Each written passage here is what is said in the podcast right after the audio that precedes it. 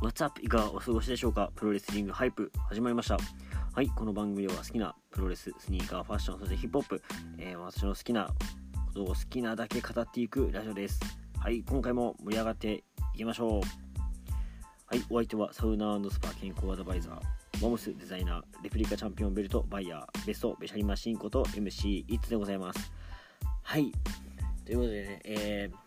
前回のプロレスリングハイプでは、えー G1 クライマックス、えーパート？4なのか ?3 なのか？はい、まあ G1 については語ってきました。で、やっとね、えー G1、えー一応収録時の 時には、えー溜まってた分を全部消化したような形になっております。えー大変ね、え遅らわせながら、なんとか間に合ったような感じで、うん、一応現段階までは収録を終えたという形でですかね、うん、まあまた、えー多分今日とか明日とかにもまた G1 やるのでまあ後日ね撮っていこうかななんてまとめてね撮っていこうかななんていうふうに思っております。はい。で、まあ、以前ねちょっとお話ししていたマンデーポッドキャストウォーでございますよ。日曜日、えーおそらく日曜日に長野野郎がね、あのーラジオアップすると思うんですよ。でそこに合わせて、まあ、ぶつけてね俺もラジオを放送しようかなって思ったんですよ。うん。まあまさに視聴率戦争をね仕掛けていこうかなと、まあ内容的にはねおそらくだけどあいつもプロレスの話をしてくると思うんですよ。日曜日なんで。うん。で俺もプロレスの話をすればまあぶつかってねどっちのプロレスのラジオが面白いかっていうのがまあ分かるんじゃないかなって。で思ってたんですけどえー、っとねあのーカテプロさんね仲良させていただいてるカテプロさんがあのーなんだっけあのー水曜日のダウンタウンのおぼんこぼん師匠のやつあれについて語って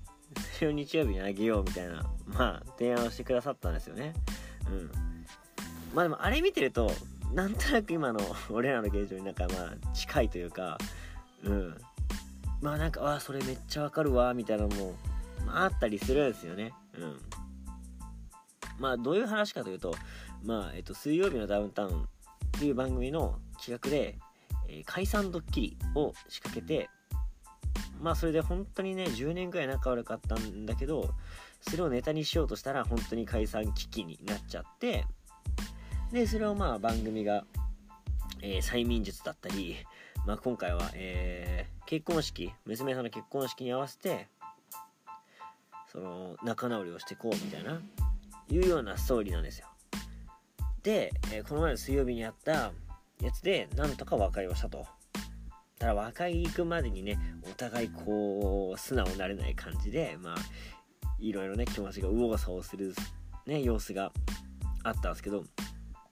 まああれの内容自体はすごいまあなんかもう面白いっつっていいのかわかんないけどなんかうん。テレビの歴史バラエティの歴史お笑いの歴史の中でもまあ残るようなうん。1時間だったんじゃないかなっていうふうには思うんですよね。うん。でで何がなんかその何俺らに語ってほしいっていうポイントかなっていうのはやっぱりこの仲が悪くなったっていう経緯みたいなでおぼんこぼん市場が仲悪くなったのが、えー、なんだっけ浅草の漫才協会の、えー投票とかの時だよね。あの1週間前の放送でねナイツさんが言ってたと思うんですけどまあでもきっかけ的には結構些細なんですよ。些細だけどあの小盆師匠は一生懸命ね1年間あの漫才協会に対してこう心身こう費やしてね1年間頑張ってきたんだけどえっとお盆師匠がなんだっけあのなんだあのお弁当とかのそういう気配りの面でこう上回ったみたいな投票が上回ったみたいな感じで許せないみたいな。まあ俺らで置き換えたら俺は一生懸命ねこのなんだプロレスポッドキャストを名乗ってるからプロレスの話で盛り上げようと。うん。だけどまあそもそも、えーお互いの中での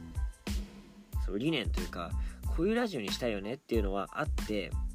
それは決してプロレスラジオではないんですよ別に。まあプロレスも取り上げるけどまあ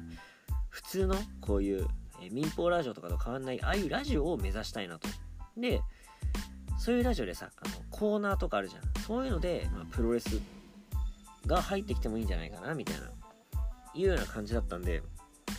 まあ分かるっちゃ分かるんだけどうーんなんだろうな。聞いてる人はさ何かこう取っかかりがあった方が聞きやすいわけですよ。例えばプロレス好きな人だったらやっぱプロレスラジオって歌った方が食いつきはいいわけですよね、うん、まあ実際に多分このプロレスにハイプになって、え、プロレスの話ばっかりばっかりというかに専念した方が結構あのプロレスラジオを聴こうと思って聞いてる人にとっては聞きやすいと思うんですよ。だけどまあ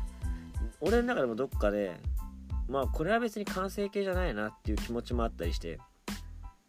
その辺の気持ちのこの右往左往感が結構似てるなっていうふうにも思うんですよ。まあ実際これねアップしてるところも同じアカウントなわけでまあ Twitter ではねごちゃごちゃ俺もねあのー、なんだこのアカウントが譲れないとか言ってるけどなんだろうなマジでむっちゃ嫌いなわけじゃないんですよ別に。うん。もう一回ねあいつがなんかいや悪かったと。うん。あのー、プロレスのラジオだからプロレスの話を頑張っていこうよって言ってくれれば別に俺ももう一回ねやりたいなって気持ちあるんですよ。もうまさにおぼんこぼんじゃないですか。多分あいつもいやラジオなんだからラジオのそのね時間配分だったりそういう基礎的な、うん、ところを気にしていこうよみたいなあまりこのなんだあいつにとっての暴走みたいなところ、うん、俺が出しゃばっちゃうみたいなところを、まあ、抑えてくれれば、まあ、組んでやってもいいよって気持ちだと思うんですよあいつも、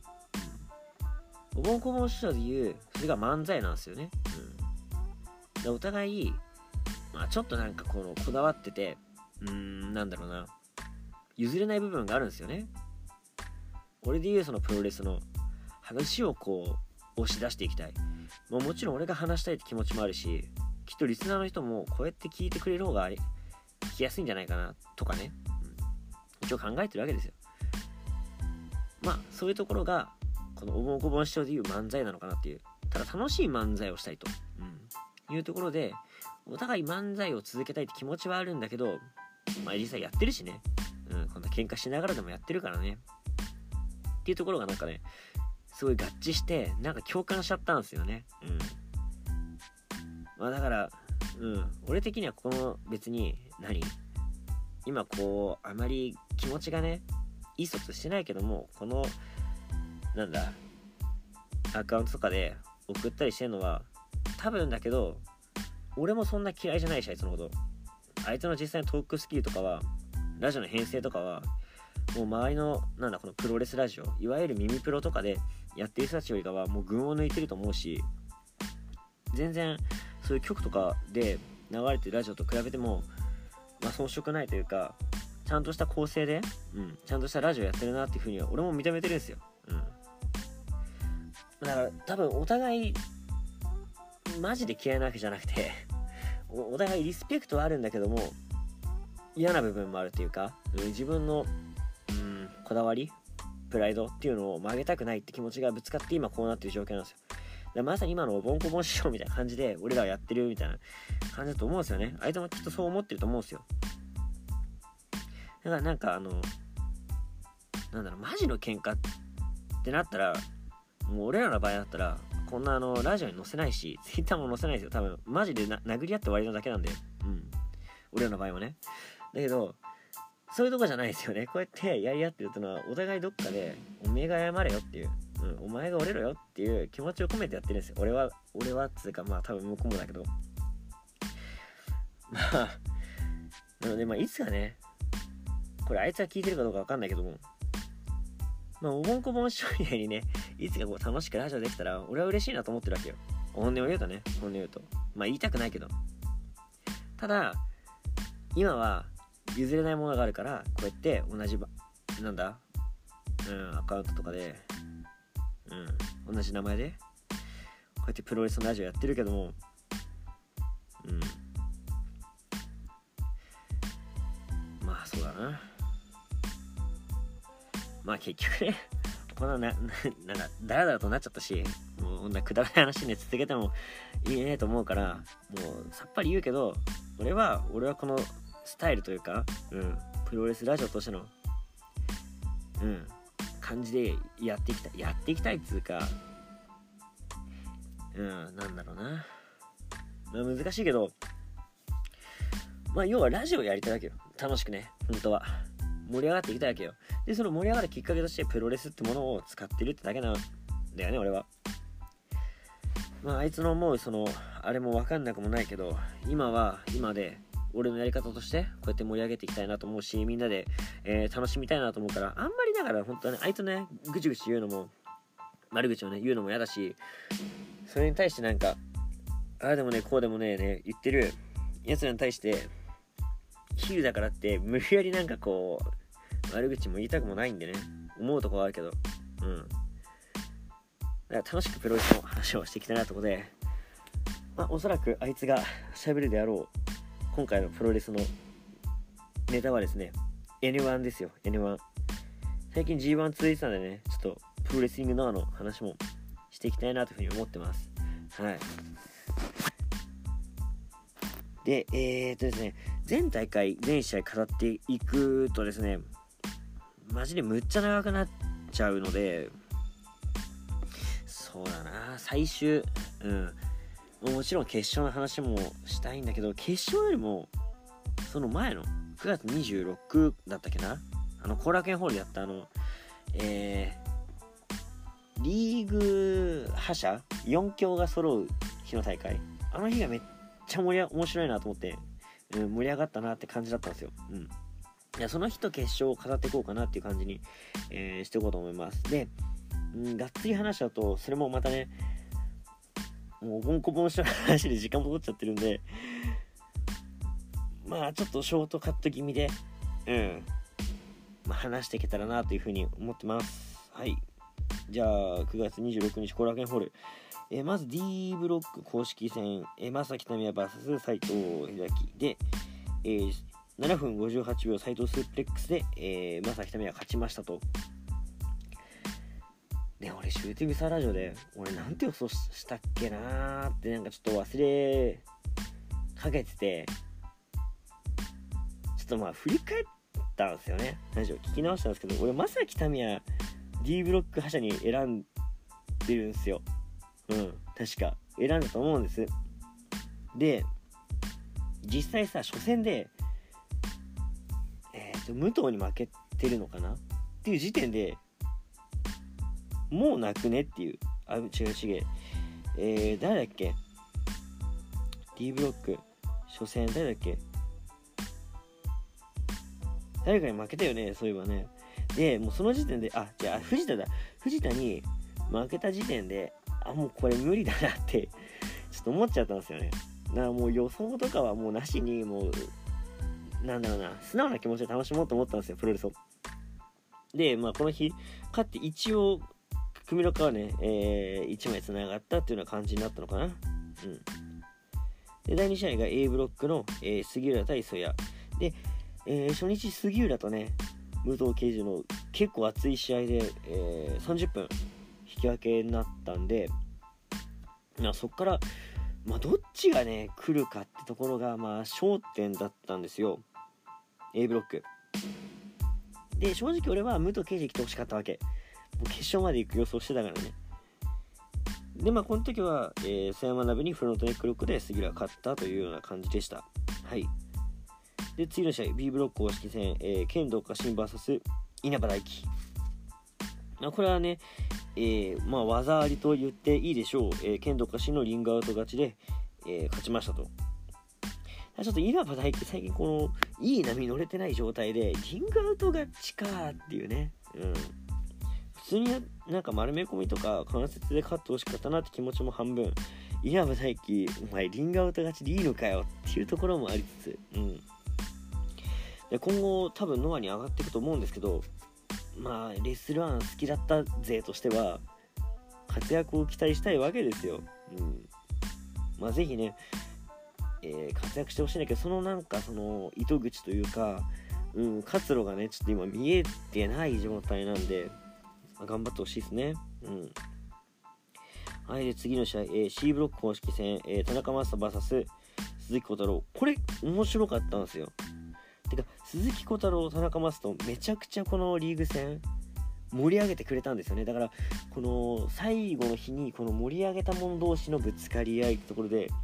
最終的にね、鈴木小太郎が丸め込み勝ちをしたと。いや、これには正直びっくりしたんだけども、まあ、田中将が負けると思わなかったしね。しかもジュニア対ヘビーでジュニアが勝つってだけでも、こう、まあ、番狂わせって言いたくないけど、そういう盛り上がりがあるじゃないですか。で、ここでね、ズバッとね、えー、抑え込み抑え込みを切り返しての丸め込みだったかな。うん。まあ、丸め込み勝利ではあるんだけど、まあ、3カウントは3カウントなんで、まあ、なんだろうな、いい意味での裏切られた感、うわ、田中マス5分で負けたよっていう感じもありつつ、まあ、鈴木小太郎のまあ技ありかなっていうところで、結構これ、あの、まあ、アベまで見てたんですけど、盛り上がりましたね。うおーっていうね。結構田中マス好きなんですよ、個人的に。うん。大好きな選手なんで、まあ、負けたのは悔しいけど、いや、鈴木小太郎やっぱすげえなっていうね。うん。鈴木小太郎も結構好きな選手なんですよ。だけど、鈴木小太郎が好きって言っても、あまりこう、あのー、伝わらない感あるじゃないですか。だからそれもあるから、なんかこう、全面的に押せない部分もあったりしてねうん、でもすごいいい選手なのは認めてるし、いや、ここで負けたかっていうインパクトがすごかったですね。はい。では次の試合、A、C ブロック公式戦、えー、中島克彦 VS、えー、桜庭和志。で、この試合ね、面白かったのが、桜庭がね、中島のローキックに対してカーフキック決めたんですよ。まあ、カーフキックっていうのは、あのローキックでも下らへん、まあ、カーフっつうかじゃないですかね、あのふくらはぎを蹴るキックなんですよ。で、これされると何がきついかっていうと、うーん、ちょっと格闘技チックな話になっちゃうんだけど、間合いが詰めにくくなったりとか、あとはあの、カーフを蹴られるから蹴り合いがしにくくなるんですよね。っていうのも、まあ、太ももを狙って蹴るキックよりカーフキックなのあのなんだ低めでこのうんかけるような蹴りをされると間合い的にそっちが勝っちゃうんですよね。でしかも、えー、ローよりも筋肉が薄いふくらはぎ蹴られてるんで圧倒的に打ち合いになったら不利なんですよ。でこの打ち合い合戦みたいのがこの文化としてあるプロレスにカーフキック持ってきたのはちょっとまあずるいなと思いつつ誰もカーフキックなんて禁止されてないしみたいな。うん。なんかちょっとこの、えー、法の抜け目を縫ったような感じのちょっとせこいけど強え技みたいな感じで実はあのカーフキックめちゃくちゃ効いたと思うんですよねまあだけどもまあ中島克彦の中のこのプロレス魂的なね、うん、ところがまあ勝ったような感じの試合だったかなと。まあ、えー、12分33秒バーティカルスパイクで、えー、中島が勝ったと。で、これでもう中島がね、C ブロック抜けたって感じですね。うん。まあでも中島優勝予想したんで、ここはまあ、うーん、裏切られた感はないけど、あ、無事勝ってよかったな、っていうような感じです。はい。えー、で次が、えー、B ブロック公式戦、えー、剣王 VS 望月。で、この試合はね、えー、16分30秒同時目スリーパーで勝ちましたと。いや、モッチーめちゃくちゃ頑張ってましたけどね。うん。いやなんかこの、ノアのさ、この年寄りの頑張りみたいな、まあ年寄りって言ったらもう失礼だけどね。うん。いや、もうこれが本当今のノアの盛り上がりを支えてるような感じでもあるし、やっぱ剣王のね、この、自分のスタイルがあるんだけども、相手のスタイルとこの付き合えるような力量、うん、これがもう爆発したような一戦だったんじゃないかなっていうね、うん、望月もまたね日本空手の、えー、出身でもあったりして、うん、まあ同じようなこの間合いだったり、うん、テンポ感で進められたのかなってところでちょっとなんかお互い似たような感じでもあったんだけどもそれが逆にこの相乗効果で盛り上がったかなっていうような印象でしたねはいで、次の試合 D ブロック公式戦、藤田 VS 船木。これはもう衝撃的でしたね。え、5分5秒顔面蹴り。うん。まあ、藤田の得意技であるあのパントキックパントキックでもないんだよな今回のこの船木の蹴り。まあ4点ポジだったかなの状態での蹴り上げの蹴りっていうのは、えー、まあプライドとかでも禁止なんですよ、うん、まあ正確に言うとあの、えー、その前の桜庭戦桜庭と、えー、中島の試合でも出した4点ポジションの膝。あれも反則なんですけどうーんなんだろうな。反則の度合いというかもうなんだろうな。4点ポジション膝めちゃくちゃ危ないんだけど入りによっては大丈夫なんですけどこうマジでダウンしてる時に顔面蹴り蹴り上げをしたら反則というかもう追放くらいの反則レベルなんですよ。マジでやっちゃダメだよねみたいなところがあってそれをまあ藤田にやるっていう。なんだろうな。一時期さあのうーんちょっと伝わるかどうかわかんないけどパンクラスとかであのヒールホールド禁止になったんですよ。でヒールホールド禁止になったからヒールホールドチックな関節技にしてセーフだよねみたいな。4点ポジションって反則だけどわざとなんかこう腕取った状態とかでこの蹴りとかちょっと若干肘散らすみたいなのって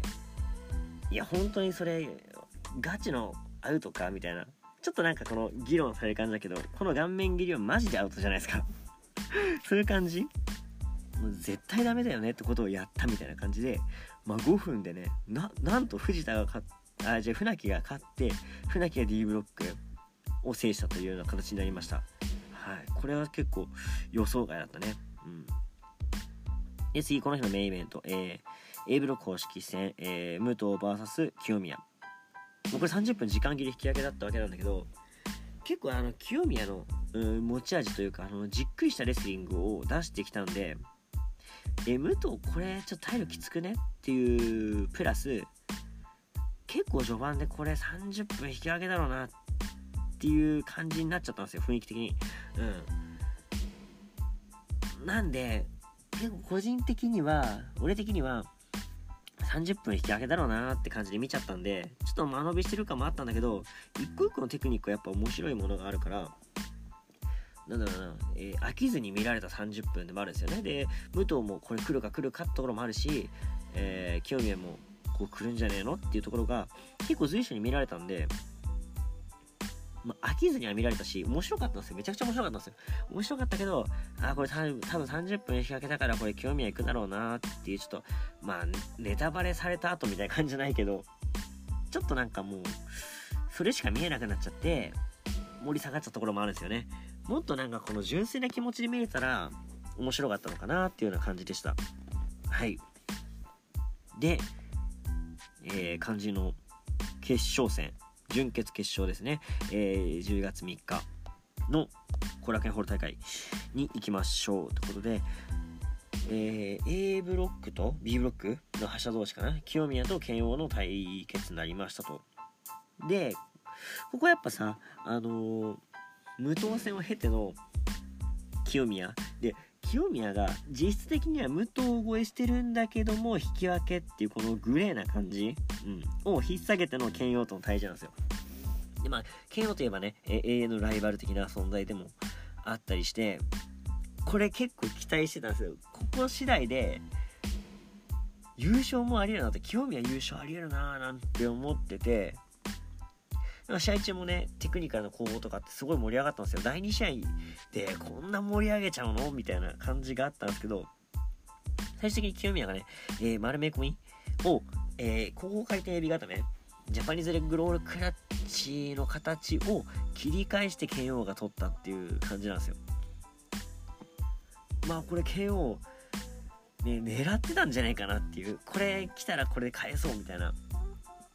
感じの丸め込みガチでしたね。うん。いや清宮ちょっと残念だけどもこの A ブロック制したってところはまあ必ず今後のね、えー、プロレス的に、うん、糧になると思うんで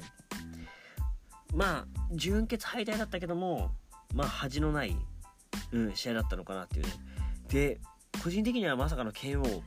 来たかって感じで。ってことは次清宮来てくんねえとってところで準決、えー、もう1試合目ですね。中島と船木。ただ船木の表情的にこのマジの表情なんですよ。これやっちゃうぞ感。いやしびれる表情ですね。で、えー、展開。間合い的にもまあアップライト気味でうん総合チックな感じだったんですよね。なんかこのえー、まあ最近で言うあの UWF じゃなくあのリレット。リレットしたね、え。ー、グレイト。な間合いだったかなという感じで。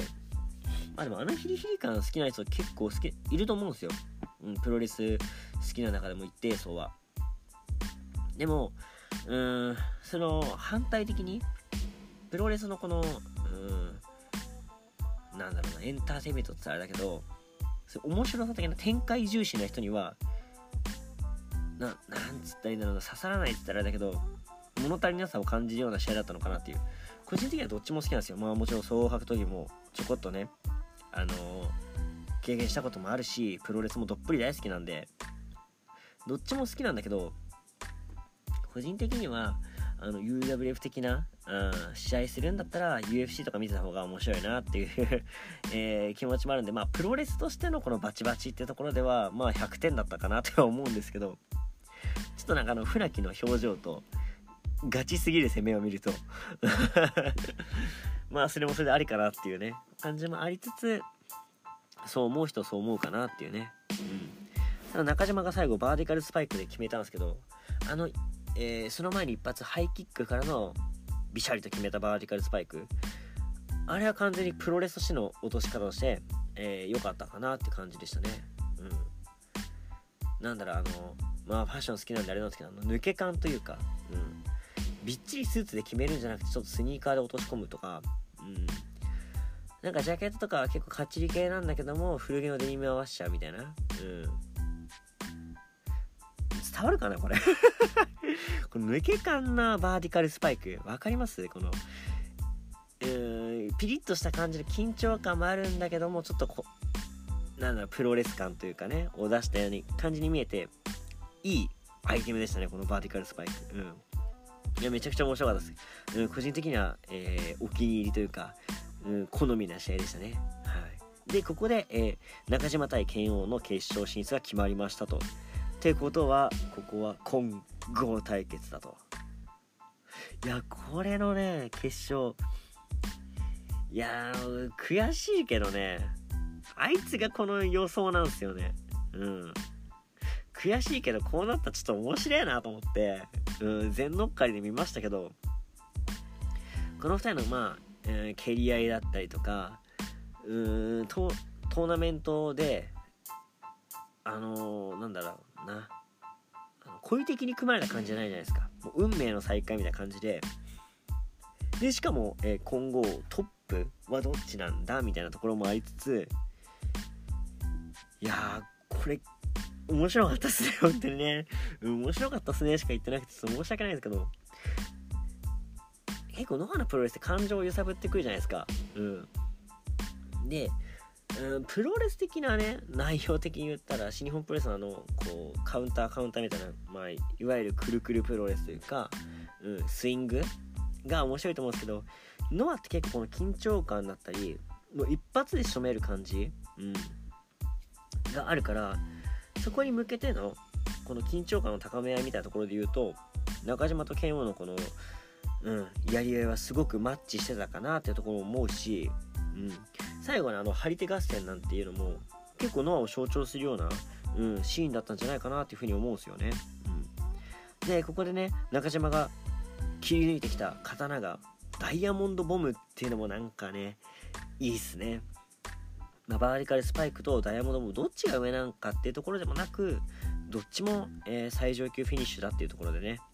ダイヤモンドボム結構好きな技だったりするんでこれで決めてきたかっていうところでもしびれましたね。まあ、ということで中島勝彦は N12 連覇とこでもうこれはね N1 の N は中島の N だってね言ってもいいんじゃないですか。うん。これ言うとね、あの G1 の G は後藤の G っていうあのクソダサいね、えー、フレーズとかぶっちゃって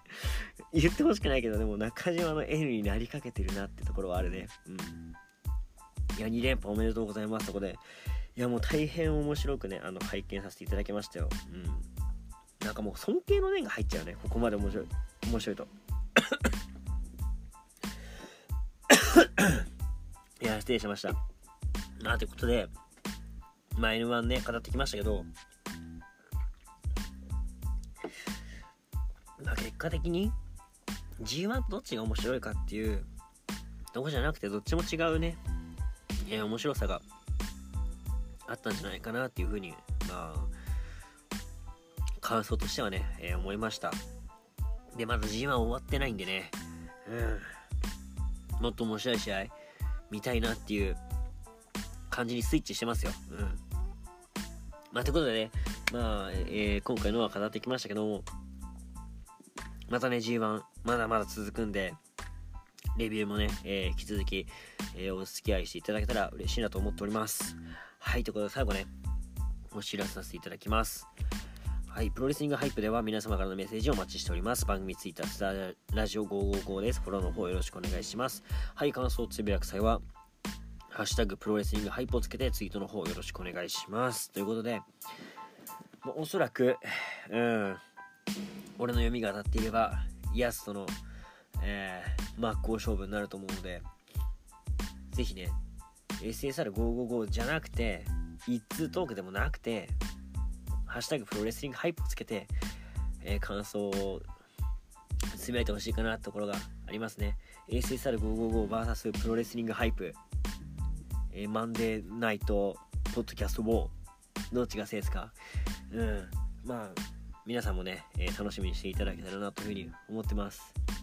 まあ個人的にはね、もうそんなこと抜きにシンプルにプロレスの話で盛り上がりたいって気持ちがあるんで、うん、プロレスの感想もお待ちしております。はい、ということで、まあ、今回 N1 語っていきましたで次回もプロレスの時間がしていこうと思うので、えー、次回もお聴きください